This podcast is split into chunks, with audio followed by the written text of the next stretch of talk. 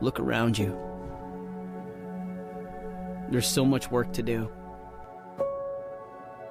This world is in no condition for us to simply sit back and watch.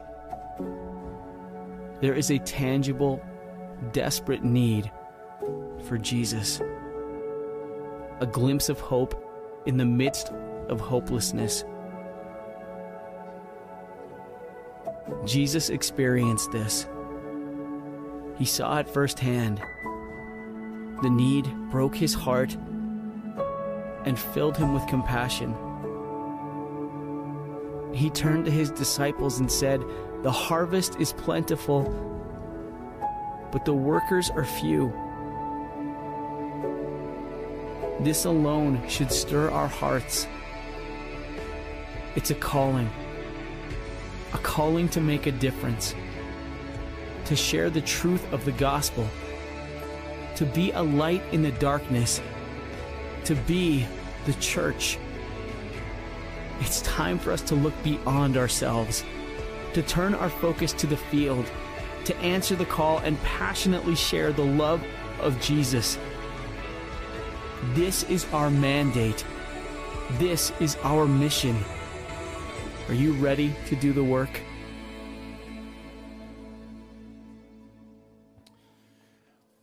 Well, good morning and welcome, Radiant Church, to our service this morning.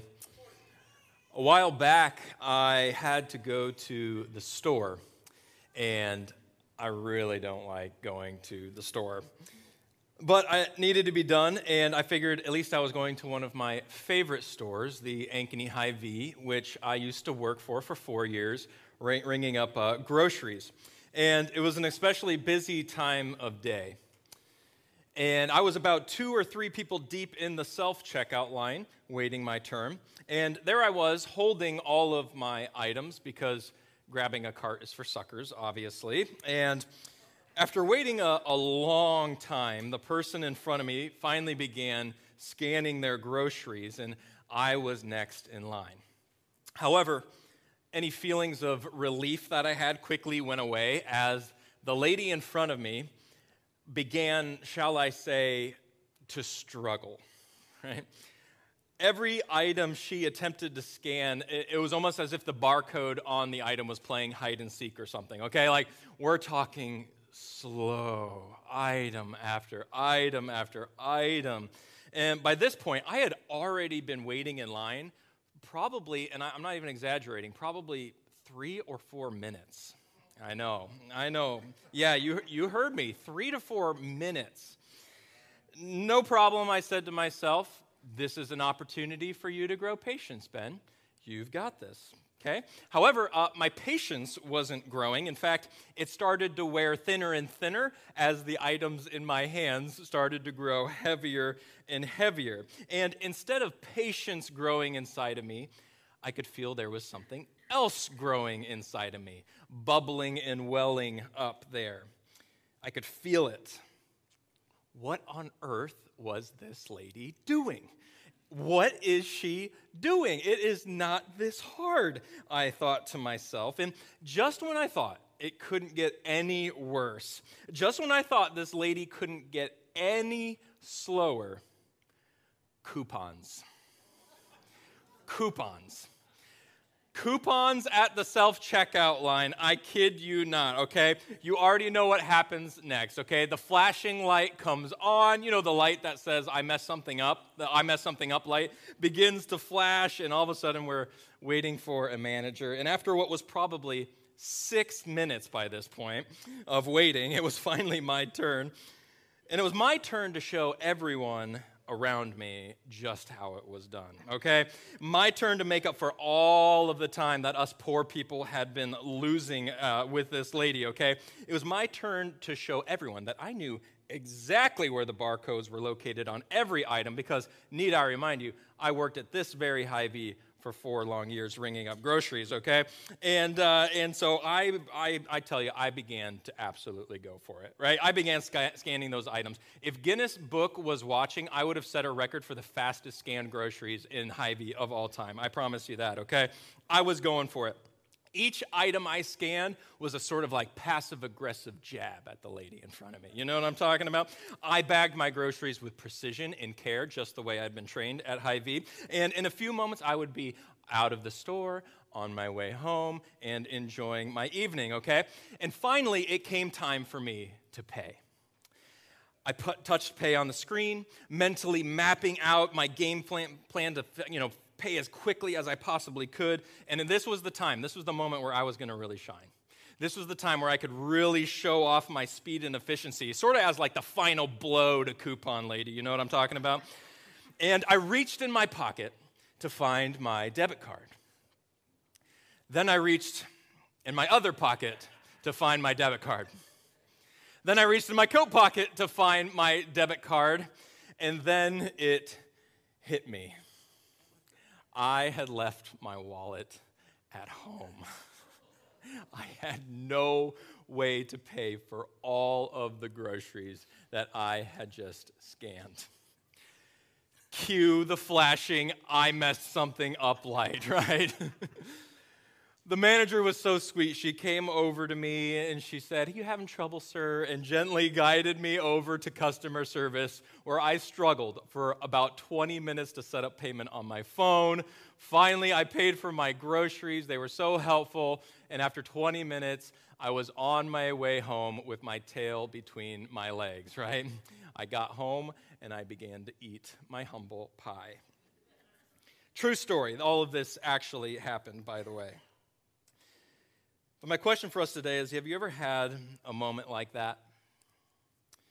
Where you had an opportunity to show grace, you had an opportunity to show patience, you had an opportunity to show compassion to someone, but instead you chose judgment.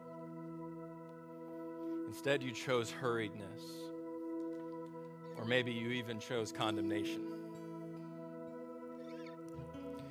Maybe it's when you're sitting already waiting in traffic and someone cuts in right in front of you. Maybe it's the screaming toddler behind you in the crammed airplane.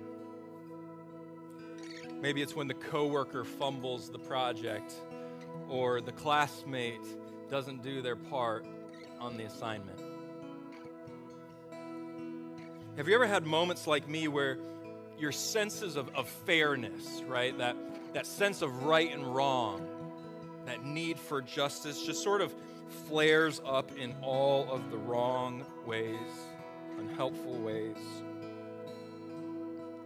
Maybe when you see that, that panhandler on that exit and you happen to catch them using their smartphone behind their cardboard sign.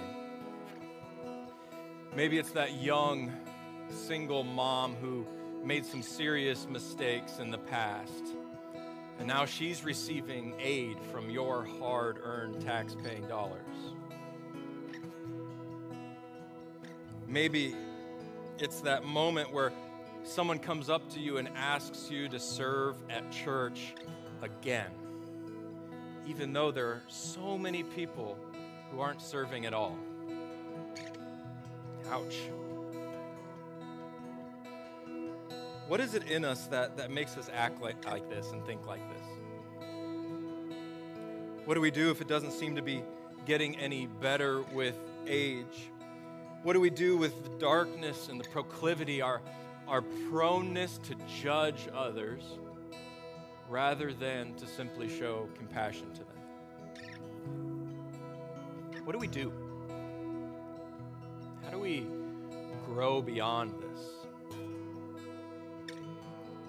Finally, most importantly, how would Jesus speak into this?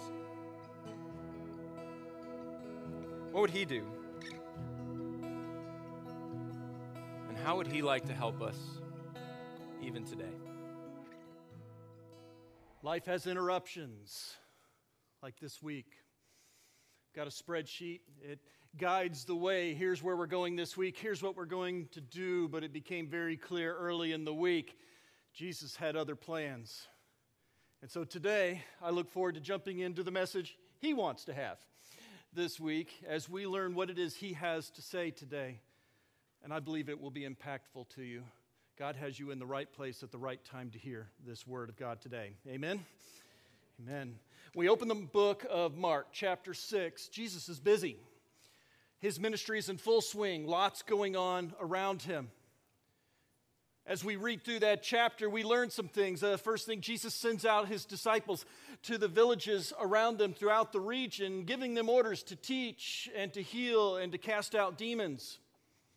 While they're doing that, he heads back to his hometown, only to find himself rejected by his neighbors and his friends. They would not listen to him.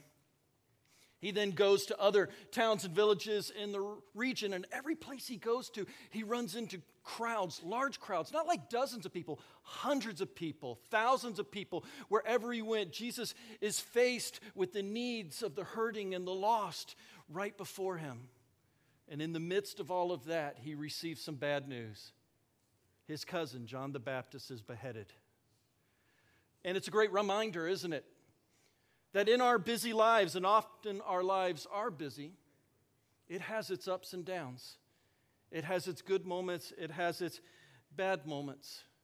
And today I want to talk about how to navigate those moments and keep what is most important front and center during those times. Because you see, eventually his disciples would catch up with him. And they'd come back, and we catch that now in verse 30 of Mark chapter 6. And what does it say? It says, The apostles gathered around Jesus, and they reported to him all they had done and taught. Then, because so many people were coming and going, they did not even have a chance to eat. So the apostles, they, they get back to Jesus and they start to tell him, hey, we've got good news. Really cool things happen. We had a great time on this. But not too long after that, they realize these hundreds and thousands of people that keep meeting Jesus wherever he goes, they have needs. There's ministry to be done. There is work to do in the now. And they get so busy diving into the work and getting it done, they forget to eat. You ever been so busy you skipped a meal? Had to miss breakfast, had to miss lunch? That ever happened to you? They're living it at this time. Life is busy. And Jesus notices they're tired. He notices and realizes they've been going. And so he tells them in verse 31 Come with me by yourselves to a quiet place. Let's get some rest. You've been going hard. You've been doing all kinds of work. So let's, let's go and get some rest. But watch what happens next. As we catch verse 32, it says, So they went by themselves in a boat to a solitary place. But Many people who saw them leaving recognized them and ran on foot from all the towns and got there ahead of them. Like, don't miss this. They get in a boat to cross over some kind of lake or some kind of body of water, but the need is so great that the other people, they literally run around it through the towns to meet them where they are. That's how great the need was. They were desperate for Jesus. You see, when Jesus and the apostles arrived to this quiet place, they were expecting solitude, they were expecting to get some rest. And there they run into a crowd and will find anything but. Once again, they will find themselves right in the midst of ministry, serving these people, helping these people, doing what needs to be done. Maybe that's happened to you. You've been going and you've been going and you've been going. You're tired, maybe even exhausted. We'd call it burning the candle at both ends, maybe. All you want is a day off. All you want is just to take some time to recharge your batteries. But in that moment, the phone rings, your text starts blowing up, there's a knock at the door. Hey, you got a minute? I need some help. And can we be honest with each other? I mean, can I be real in this room? Transparent as much as possible? I don't know about you, but in those moments when it happens, you're just trying to get some rest. You're just trying to get away and get a break, and then you get this call, and all. Your first response is not, well, praise the Lord. You know what I mean? It's not. You're exhausted, and your first result's not going to be, wow, that's just it's exactly what I was looking for in the moment. It's just what I needed. That phone call. No. Man, you're tired. They're hurting. But we get reminded of something that's so important in life. Emergencies, they don't make appointments. You ever notice that? Emergencies don't make appointment. Death, sickness, hurt, they come unannounced. But notice what Jesus' response was in this whole thing. It's so amazing. In verse 34, it says, When Jesus landed and he saw a large crowd, would you say this with me? He had compassion on them. He gets there, he's tired, he sees the crowd. What was Jesus' reaction? He had compassion on them. Why? Because they were like sheep without a shepherd. That's important. Remember that line. So he began teaching them many things. They were sheep without a shepherd. And let's face it, it didn't matter what their plans were. At that moment, it didn't even matter how tired they were or how long it's been since they ate last. Jesus had compassion. He saw them with eyes of grace. And for some of you out there, if you're being honest, you're tired too. You've been going hard for a long time. The tyranny of the urgent is staring you down in the, in the eyes. The noise and chaos of life are real every single morning when you wake up. You've been going, and you've been going hard, and you need rest. But then a need arises in the midst of that. What does a shepherd do in a moment like this? Well, before we answer it, let's take a step back and just ask the question. We've asked it before what is a shepherd? What are the responsibilities of a shepherd? And there's a lot of new faces out there, so it's good to reintroduce that because it's a key part of our understanding here at Radiant Church of who we are and how we are a blessing to our community. But also, it's just good review for those of us who have heard it before. What is a shepherd? What does a shepherd do? And there are four primary responsibilities of every single shepherd out there. Those priorities are this it's to feed, to guide, to care, and to protect. Those are the four roles of every shepherd. We feed the hungry, whether that's a spiritual hunger or whether that's literal hunger. We guide them to green pastures. We care for the hurting and the lost out there. And we protect the sheep from the wolves. And in this dark world, there are many wolves out there. And I wonder sometimes if we're being completely transparent with each other. I wonder in our busyness and the noise and the chaos of life if we don't sometimes forget these things. I wonder if sometimes we lose sight of what our role as a shepherd is supposed to be. The cry of Cain, if you're familiar with that story, as he faces God right after he killed his brother Abel, he cries out with a question Am I my brother's keeper?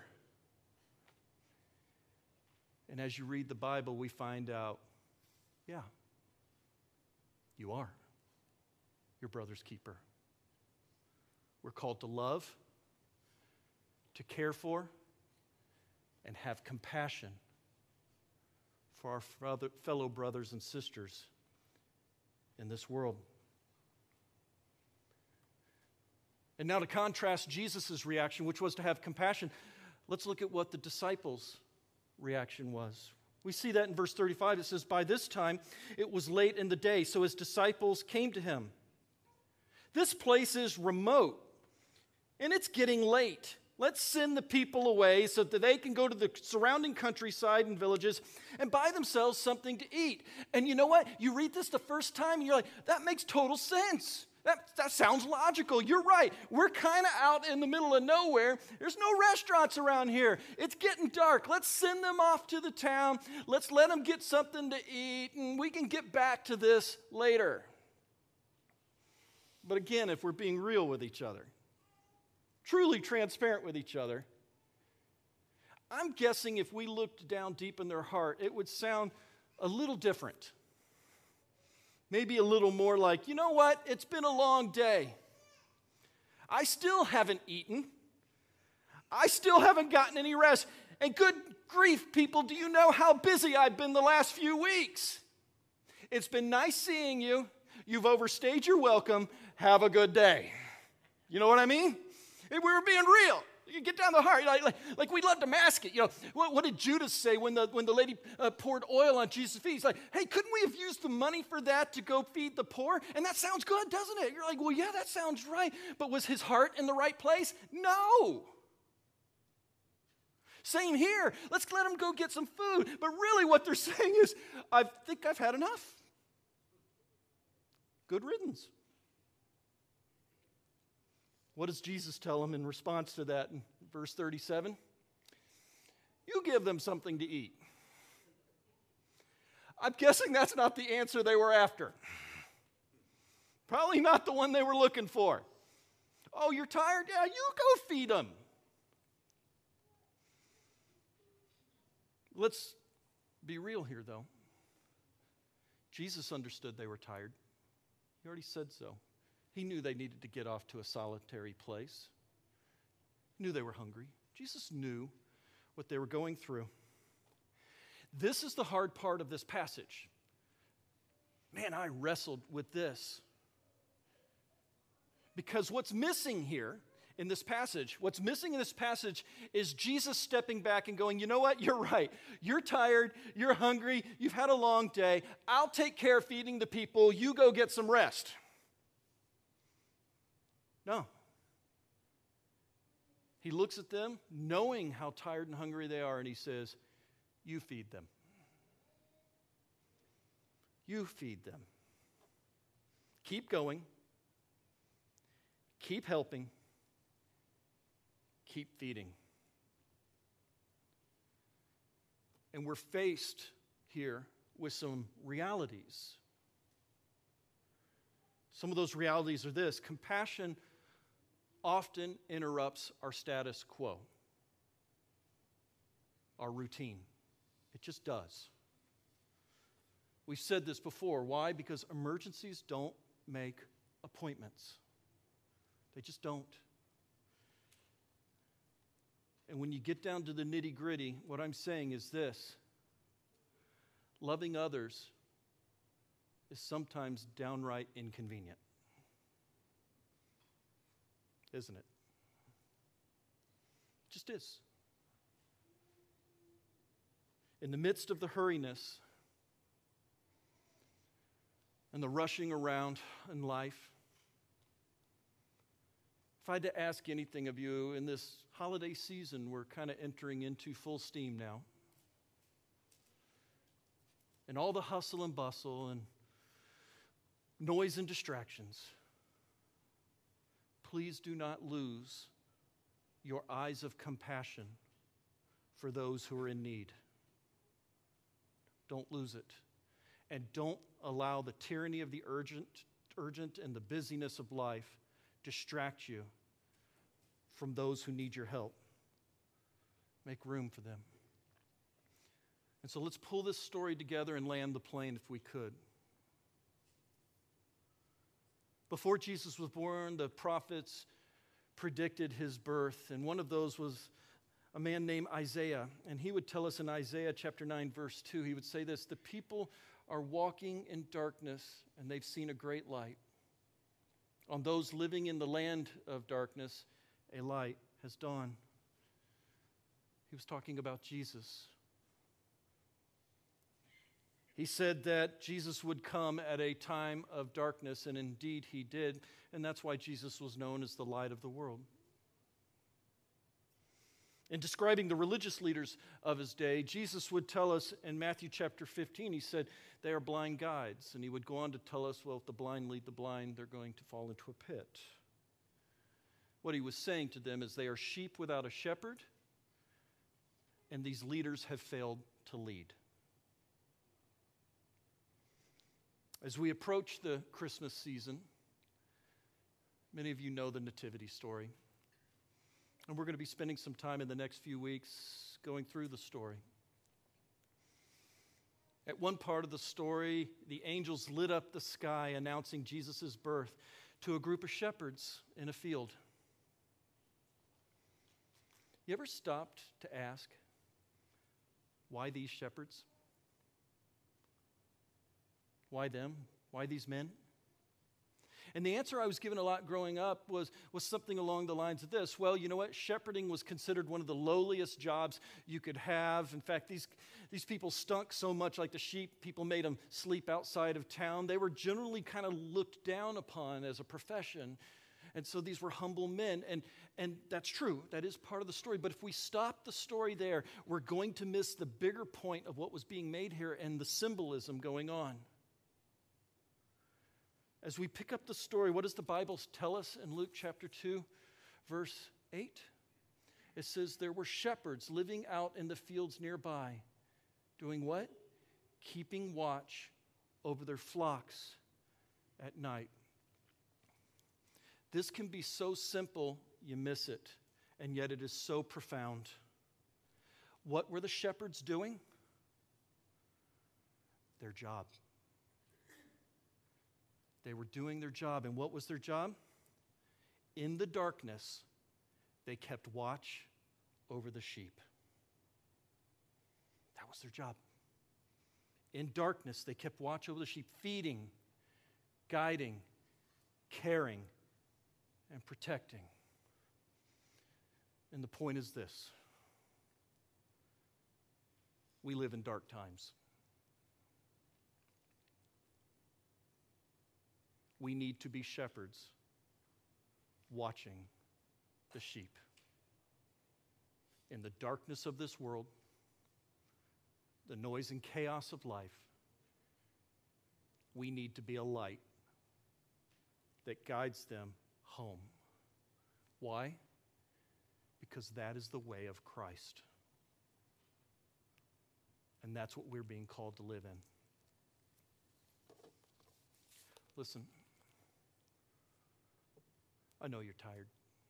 A lot of you are. You may have come in today completely exhausted. You've been in the rat race so long you can't see the forest for the trees. And what I want to ask, though, is during this season, don't lose sight of those who are hurting, those who are in need, because the sheep need shepherds. And you have been called out of this world to care and to love, to feed, to guide, to care, and to protect. Don't forget that this holiday season. There are those in need. Let's pray.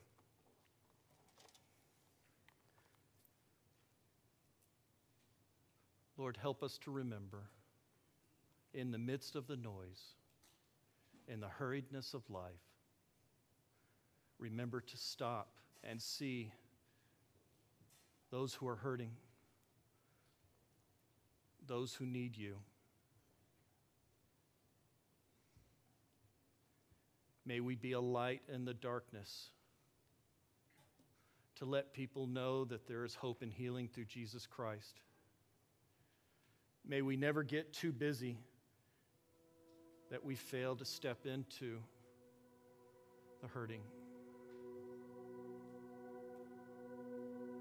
Break our hearts for what breaks yours. Give us the boldness we need to be leaders in dark times. And may our heart beat as your heart beats in these amazing times. In your name, Lord. Amen.